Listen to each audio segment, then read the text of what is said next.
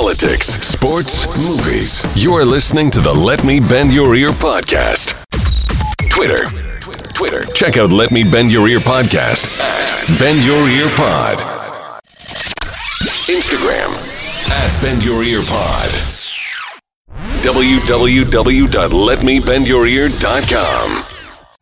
Welcome to the Let Me Bend Your Ear podcast. My name is Frank and I am the host of the show, and happy you can join and listen. If you listened to previous episodes, thank you for coming back.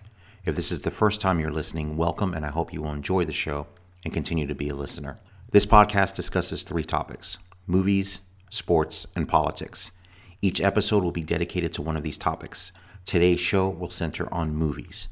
The show is available on Apple Podcast, Google Podcast, Stitcher, TuneIn, Spotify, and Castbox under Let Me Bend Your Ear podcast. Please subscribe to the show on any one of these podcast apps so you can receive new episodes direct to your device when they become available. If you listen on Apple Podcasts, please rate and review the show. This is a very important and simple way you can help the show reach a wider audience. You can also always get the show from our website, www.letmebendyourear.com. Welcome to Movies in Space Part 3. In this episode, I'm going to review the 1995 Ron Howard film, Apollo 13. I hope you were able to listen to the first two parts of this series of movies in space, where I reviewed the 1983 Philip Kaufman film, The Right Stuff, and the 2018 Damien Chazelle film, First Man. I'm going to mention again, as I have in the previous two episodes of this series, if you're at all interested in watching the movies based on the chronological order of the actual space program, then I would recommend you watch The Right Stuff first, which chronicles the original Mercury 7 astronauts. Then follow that up with First Man, which chronicles Neil Armstrong's story through his being chosen into the Gemini program, and then, of course, Gemini leading into Apollo, culminating with his flight becoming the first man to land on the moon. And then you could wrap it up with Apollo 13, which is obviously focused on that one particular mission and what went wrong and how NASA and all the people that were involved in the space program helped to turn a failure into a success. Uh, so I would recommend watching them in that order. You don't have to, uh, no particular reason, but I know some people may be interested in kind of going through the timeline of the space program and watching in that order would help you do that. So I'm really looking forward to reviewing Apollo 13. So I hope you enjoy this particular review. Apollo 13, uh, directed by Ron Howard, uh, was released in 1995. I remember seeing this film in the movies. Uh, I'll start by saying that I believe wholeheartedly that this film is, if not the best Ron Howard film, it's in my top two. I would put his top two movies, in my opinion, as this film and Parenthood. I know a lot of people talk about a lot of other of his movies, which are fantastic, uh, like Cocoon and Splash, Night Shift, Beautiful Mind, Cinderella Man, all the movies he's directed. He's directed some great movies, but Parenthood has always stood out to me, and I'll probably review that on another podcast. But that's a great movie. And then this film is fantastic. I'll give you my Van Gogh review later uh, after I talk about the film. But let's get into the movie. So, Apollo 13 chronicles the flight of the same name. So, just to give you a little background uh, of the movie, it is set in 1970 and it follows the story of Jim Lovell, who was on Apollo 8 previously and had been in space three previous times to this mission. So the movie opens with a little narration from Walter Cronkite regarding the tragic deaths of Gus Grissom, Roger Chaffee, and Ed White.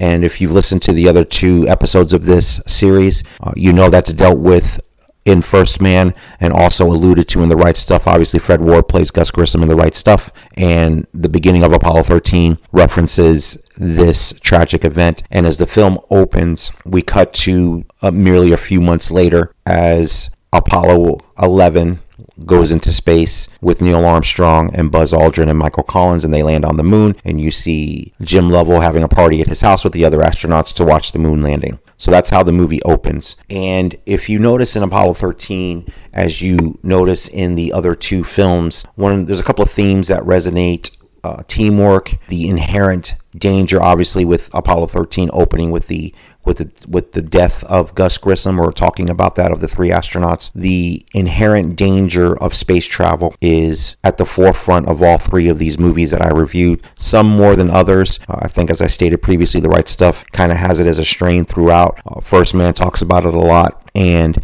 in Apollo 13 they talk about it as well. So as the movie progresses, you have Jim Lovell played by Tom Hanks being set to be the commander of Apollo 14 and the movie this particular movie also has a theme of i don't know if superstition is the right word but but of bad luck and things basically the principle of everything that can go wrong does go wrong and i'll talk more about it. I'm actually going to play two clips a little bit later uh, regarding that particular theme. But jim lovell's the commander of apollo 14 so apollo 13 is being commanded by alan shepard and of course he was one of the mercury 7 as well original mercury 7 who's referencing the right stuff. But in this movie he is pulled from apollo 13 because he has an inner ear issue that he's been dealing with for years and it flared up. So because of the flare up, that crew was moved down and Jim Lovell's Apollo 14 crew was moved up. So his crew is himself, Fred Haise, played by Bill Paxton, and Ken Mattingly, played by Gary Sinise. So they are moved up to Apollo 13, of course.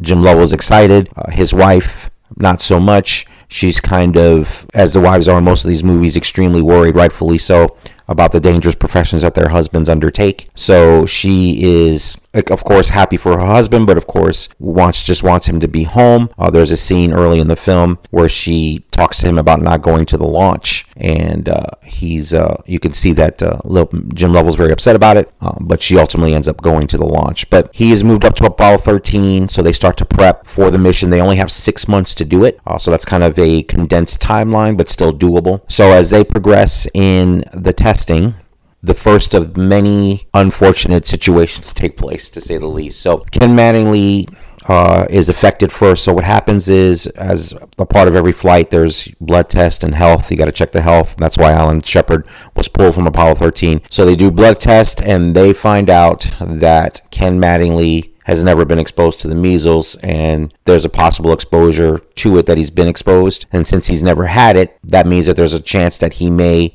flare up with it while they're in space, which is, of course, unacceptable. So Jim Lovell is forced to deliver the news to Ken Mattingly that he is being pulled off of Apollo 13. Now, Jim Lovell fights to keep Ken Mattingly on. He uh, basically says it's nonsense, but basically, the flight director tells him in no uncertain terms either you pull Ken or you guys get moved to another mission. So he has to deliver that news to Ken Mattingly, of course, who is uh, devastated by it. And he is replaced by Jack Swigert, who was played by Kevin Bacon. Uh, in the movie, he's portrayed as kind of like a playboy. He's a single guy, you know, has many ladies, and a younger guy. So he is picked to replace Ken Mattingly as a pilot for Apollo 13.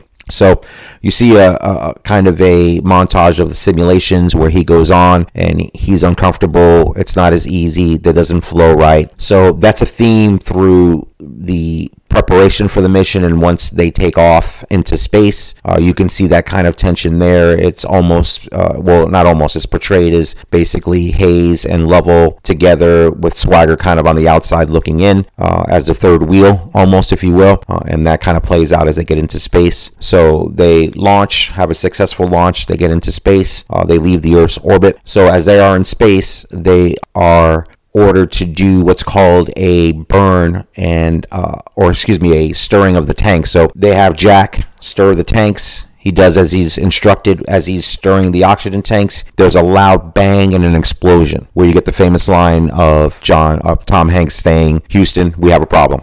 So they don't know what's going on. So obviously there's an explosion and lovell starts to see a mist coming out of the capsule into space so obviously, it looks like something very catastrophic. So immediately the mission changes. So you have Gene Kranz, the leader of Mission Control, who's played in, wonderfully in this movie by Ed Harris, focusing the team and letting them know that obviously this is no longer a moon mission. Uh, obviously, there's going to be a step that needs to be taken. As you see the movie, you'll see uh, there's a definitive moment. Uh, pretty dramatic moment in the film. Uh, there's an action that they have to take on the module that basically rules out them landing on the moon.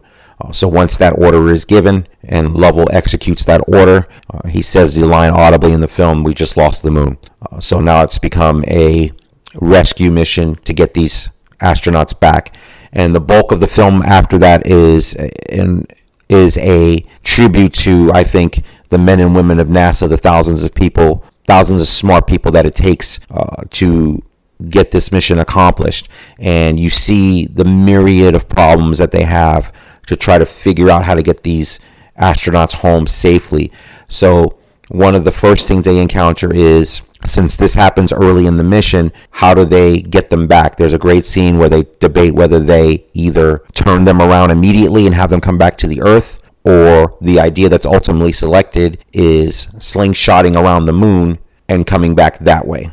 And they decide on the latter uh, as a safer way to get them back. So as they do that, they approach the moon, and then you'll start to see some of the tensions inside the capsule between Swigert and specifically Swigert and Haise. Uh, Lovell is kind of the level-headed commander of the of the ship, and obviously the the tension bubbles over. There's a scene that it bubbles over where kind of the unspoken did Swigert cause the explosion, and Swigert defending himself, basically saying I was just doing what I was told. And obviously, as they get tired and the mission goes on and on, uh, the tensions flare, and it does a great job of, of, of providing that. But I'm going to go ahead and play two scenes that I think kind of encapsulate the movie for me. And it's not, ironically, scenes of stars of the film, you know, the three astronauts. It's really two scenes regarding the myriad of problems that they have. So, in this first scene I'm going to play, um, you're going to hear them trying to solve a problem regarding carbon dioxide. So as the astronauts are in space day by day, the problem is since they're not landing on the moon, you've got three astronauts, of course, exhaling carbon dioxide. And obviously, as most people know, if you have too much carbon dioxide in a closed in space, uh, you basically poison yourself and you die. So they start to notice um, at Houston at Mission Control that the carbon dioxide levels are rising in the capsule. Now there's a problem with the filters not fitting where they're supposed to fit. So I'm going to play this scene uh, from Apollo 13 uh, talking about that particular problem. So one of the hundreds of problems they end up having. Gene, we have a situation brewing with the carbon dioxide. We had a CO2 filter problem on the lunar module, Five filters on the LEM. which were meant for two guys for a day and a half. So I told the doc, You're already up to eight on the gauges. Anything over 15 and you get impaired judgment, blackouts, the beginnings of brain asphyxia. What about the scrubbers on the command module? They take square cartridges. The ones on the LEM are round. Tell me this isn't a government operation. This just isn't a contingency we've remotely looked at. Those CO2 levels are going to be getting toxic. Well, I suggest you gentlemen invent a way to put a square peg in a round hole. Rapidly. Okay, people, listen up. People upstairs handed us this one, and we gotta come through. We gotta find a way to make this fit into the hole for this, using nothing but that. Let's get it organized. Okay, okay, let's build a filter. Better get some coffee going, too, someone. So I played that first clip, and I'm going to play the second clip shortly. But the theme that I get that I think the movie does a great job in showing is kind of the pragmatic nature of what mission control and the people at NASA do. You can see they care about the astronauts. It's one big family, but when emergency and crisis present itself, they are calm, cool, and collected, and they look at the task at hand and figure out a way to solve sometimes unsolvable problems. So that scene, I think, illustrates literally they had to make a square peg fit in a round hole with only the items that were up in the module.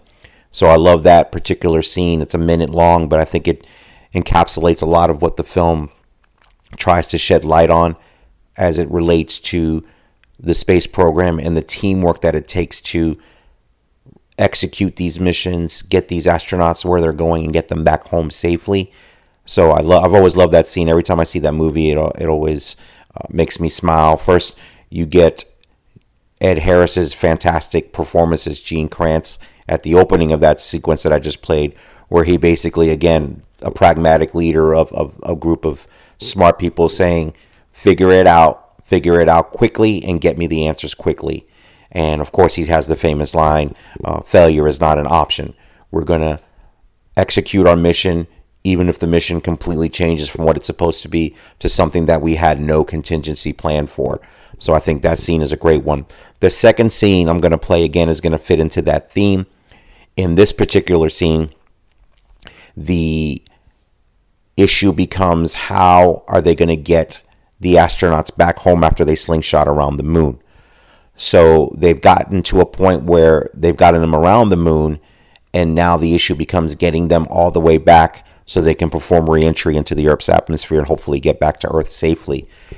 There's a conversation that happens again. Ed Harris is in the lead of it, playing Gene Kranz, and one person in the room figures out that the issue and the all important aspect of this mission and the only way this mission is going to succeed is through the conservation of the power that they have up there. They have a limited supply of power, and this gentleman comes to the realization that power is everything. If they don't have it by the time they get to the atmosphere, then this mission fails. Uh, so I'm going to go ahead and play that scene. So you're telling me you can only give our guys 45 hours? That brings them to about there.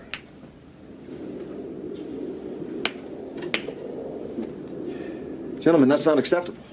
Gene, Gene, we gotta talk about power here. Whoa, whoa, guys! Power is everything. Power is everything. What do you mean? Without it, they don't talk to us, they don't correct their trajectory, they don't turn the heat shield around. I- We gotta turn everything off. Now. They're not gonna make it to reentry. What do you mean everything?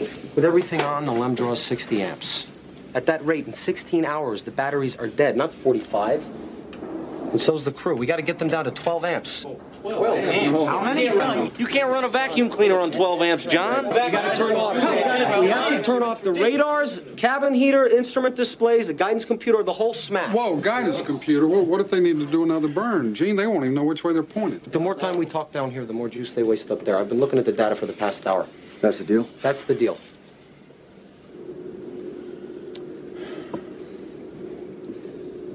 Okay, John. Minute we finish the burn, we'll power down the LEM. All right. So again, that scene to me, as I stated previously, really brings the theme home about the myriad of problems. So if you've seen Apollo 13 or you're going to watch it, you're going to see I basically just played two of several problems that they run into that could potentially doom this mission and their return back home. Those are just two of my favorite scenes. But Apollo 13 as a movie itself to me is fantastic. So as far as the cinematic quality of the movie, the direction by Ron Howard is is like I said fantastic. I do believe this is probably if not his second best film, definitely could be either his uh, second or first best film in my opinion. It's one of my favorite Ron Howard films. One of my favorite movies period of the 90s. The performances uh, are really good. The three leads of course, um, Bill Paxton, Tom Hanks and Kevin Bacon are great, but uh, two other performances that are fantastic are Gary Sinise's Ken Mattingly and really Ed Harris as Gene Kranz is fantastic in the movie as well. If I recall correctly, I believe he did receive an Academy Award nomination for Best Supporting Actor for that role, uh, and deservedly so. He's fantastic in the movie. He's one of the highlights of the film. The film runs two hours and 20 minutes. So a longer film, but doesn't feel it at all. Kind of like the right stuff. The right stuff clocks in at three hours, and it doesn't feel like it at all. It's an entertaining, really well written film, and I could say the same about Apollo 13. Uh, it doesn't feel two hours and 20 minutes at all. From the minute the movie starts, to me, there's no lulls in the movie at all. The movie is paced beautifully. Uh, the inherent excitement of what's going on obviously plays out on screen. I remember when the movie was released in 1995. Uh, I, I am not a NASA or space program expert, but I definitely did follow the history of the space program as a lot of people did. And, you know, obviously, you know, Apollo 11 landed on the moon. Uh, you knew about Gemini and Mercury. I kind of knew about them a little bit, definitely not an expert on it. And the thing that when I heard about the movie, I actually read the book that the movie was based on, uh, Lost Moon by Jim Lovell when I heard that they were making a movie about Apollo 13 because I think I was one year old when this happened. And the thing that I found fascinating was when the movie was announced, and the story was told, the plot was released, I was like, how come I've never heard of Apollo 13 and what happened? You didn't learn about it in school. I didn't even know about Apollo 13. Now, like I said, I wasn't an expert on space travel, so I didn't realize uh, that it went up to Apollo 14 before they stopped the mission, the missions to the moon due to budget cuts. But it's crazy that this particular incident is something that I never learned of. I even asked my mom about it, who obviously would have remembered the moon landings. And I said, Do you remember Apollo 13? Do you remember what happened? And it was funny because when I first mentioned it to her, she did not remember. And then when I told her what the plot of the movie was going to be, she's like, Oh, it kind of came back to her that she vaguely remembered what happened. And I found it interesting because another aspect of this movie, of Apollo 13 specifically, that is is highlighted is kind of America's ho hum attitude about the space program. So remember, Apollo 11 landed Neil Armstrong on the moon, and kind of, in its human nature, when you do something incredible for the first time, and the first time is always going to be the best time. And even though it's incredibly dangerous anytime you put a man in space, let alone send him to the moon and back safely, it became commonplace. There's another really good scene in the film where the there's always a television program that was broadcast live from space. So the astronauts do like a little show uh, where they would show the inside of the capsule and have kind of a little brief TV show. And all the networks, of course, with Apollo 11 and Apollo 12 will carry that live. In Apollo 13, there's a scene where Kathleen Quinlan, who plays uh, Jim Lovell's wife, goes to NASA to see the broadcast, and then she finds out that they're actually not even going to broadcast the show, that they maybe will play a, a couple of minutes uh, of it on the nightly news. So, of course, uh, his wife is not thrilled at the fact that you know, basically they've been shoved aside. And then there's another great scene later in the film when the mission goes wrong, and then all of a sudden all the media is parked on her or trying to park on her property, and she basically says, "Absolutely not. Nobody's interested in the moon now. But now that everything has gone wrong, all of a sudden everybody wants to talk to me or be interested, and I've got nothing for them." So there's a great scene where she kind of references that. But I think that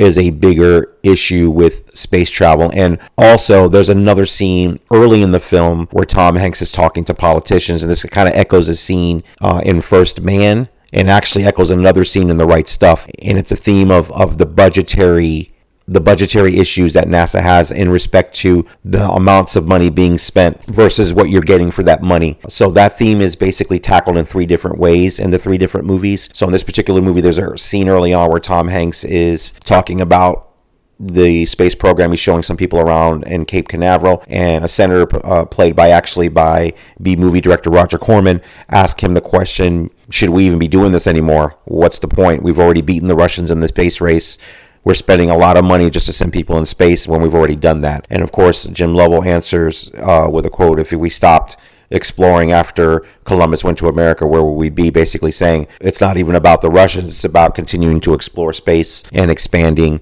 our knowledge. So there's always that constant push and pull with NASA. And obviously, in the current state of what's going on now, me living in Florida, obviously you see the SpaceX rockets going up. But when uh, the last generation of NASA, specifically around the space shuttle program, basically shut down. You know, a lot of people lost their jobs, and there's always that debate of whether space travel is a worthy use of taxpayer dollars. And I'm not here to have that debate or give my opinion on it per se. I just am interested that that issue is is prevalent in these three films, and I think it's it's good that it is because it's it's an important topic to discuss and something that's going on even today, uh, even though the space program started over 50 years ago. So I, I am interested in that particular subject as well, and that is tackled in Apollo 13. But again, as a film, Apollo 13 is exciting, it's entertaining. Of the three films that I reviewed, this is probably the most crowd pleasing film, uh, and I mean that in a complimentary way. It's a entertaining film that even if it was fiction would be entertaining, but the fact that it's nonfiction I think makes it even more gripping. Uh, the fact that that all these things that happened are, are based on true events. I think as far as crowd pleasing, I think I would follow Apollo 13, then First Man, and or excuse me, not First Man, The Right Stuff, and then First Man in that order. And that's not to say that First Man is not a fantastic film uh, because it is. Think it's very good. Uh, like I said, I was I'm still surprised at how little recognition it received at the Academy Awards. It was one of the best films of last year, uh, but I don't love it as much as I love the, the right stuff and especially Apollo 13.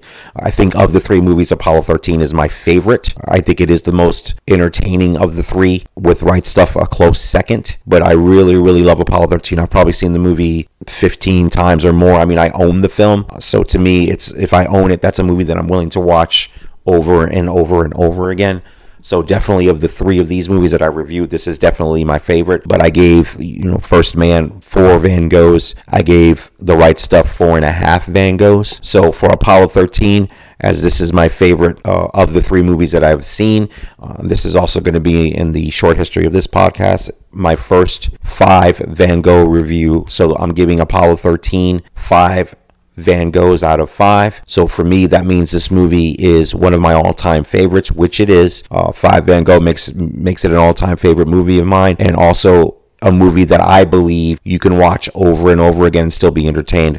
Like I said, I just recently watched it again for this podcast, and the movie holds up. I love it as much as I did the first time I saw it, as much as the 10th time I saw it. So to me, Apollo 13 is one of the best movies made about the space program. But again, I hope you listen to all three parts of this podcast, of this series of movies in space, because the first, or excuse me, First Man and The Right Stuff are both great movies. All three of these movies as a package deal, I think it's fantastic. I would highly recommend owning all three of them. It's a good, entertaining, few hours of movie watching, and it really captures an important part of American history, no matter your opinion about the space program or what money is spent on it or about NASA. You can't help but feel kind of a patriotic tinge when you watch these movies and, and you know the history of John Kennedy promising to put a man on the moon before the end of the decade and us actually pulling that off, especially when we kind of started from behind uh, in the space race where Russia took the early lead, and obviously the backdrop of the Cold War starting the space race. Uh, if it started maybe in a different time, maybe we're not as aggressive as we were back then. It's just when things, a perfect storm of events happen in history, things are created. And I love all three movies' view of the space program, the astronauts, the people behind the scenes and Apollo 13 as well really demonstrates that you've got the people that built the rockets, the people at Mission Control, the astronauts, all working as one team for a common goal. And in the case of Apollo 13, the mission became a rescue mission and completely upended what they were trained to do but they were trained to handle danger and you had a lot of smart people coming up with ways to get these men home and that's the inherent drama in Apollo 13 and it's fantastically presented by Ron Howard, really showing what the space program is about and really showing that from a failure became one of the proudest and finest moments in the history of NASA to bring these men home after a disaster happened and could have been really a lot worse had these three men not made it back. And with the backdrop of the theme that I've brought up in the other movies, especially in The Right Stuff and even through First Man, of the extreme danger that these these astronauts volunteer to put themselves through and the astronauts that have lost their lives. Whether it was Gus Grissom whether it was test pilots before Mercury 7, whether it was the two explosions of the space shuttles where astronauts were lost. Uh, the danger is there, and the danger has been throughout the space program, and unfortunately, that's happened in the last 15 years. So it's uh, it's a inherently dangerous proposition, even in 2019. And if there's a space program in the future, if they go back up to the moon, you know, I hope everybody remembers. And I think these movies are good reminders that flying a rocket into the moon, into space, or to the moon, or to anywhere is not not a run of the mill, everyday, normal thing. It's a stupendously dangerous operation and a miracle of science that these smart people have come up with ways to do this. So I love the theme of that in those movies. So again, I'm giving Apollo 13 five Van Goghs. Uh, I highly recommend anyone that hasn't seen it, definitely watch it. And if you have seen it, of course, watch it again. I think you'll love it just as much as you did when you watched it the first or second or fifth time in my case. So, again, Apollo 13, five Van Goghs, and I hope you enjoyed this series of movies in space. I think I'm going to do more of these with particular theme movies as I find them in the future. As I stated, this one was inspired by my review of First Man. My original intention was to only review that movie and just kind of move on. But as I was watching First Man, it really reminded me of both The Right Stuff and Apollo 13. So I'm glad I was able to incorporate those other two movies back in there and uh, review all three for you. So again, thank you for listening, and I hope you enjoyed the review. Thank you for listening to the show. If you like what you heard, please subscribe on any of the following podcasting apps Apple Podcast, Google Podcast, Spotify, Stitcher, TuneIn, or Castbox. You can subscribe to the show's YouTube channel under Let Me Bend Your Ear Podcast. Follow the show on Twitter. The handle is at Bend Your Ear Pod. Uh, that is also the handle for Instagram. If you have any questions or comments, you can email the show. The email address is bendyourearpodcast at gmail.com. Please rate and review the show on iTunes. If you listen to the show on a different platform but have iTunes, please rate and review the show there. This will help raise the profile of the show in search results. If you think a friend would enjoy this podcast, please share it on your social media. Again, thank you for listening and take care.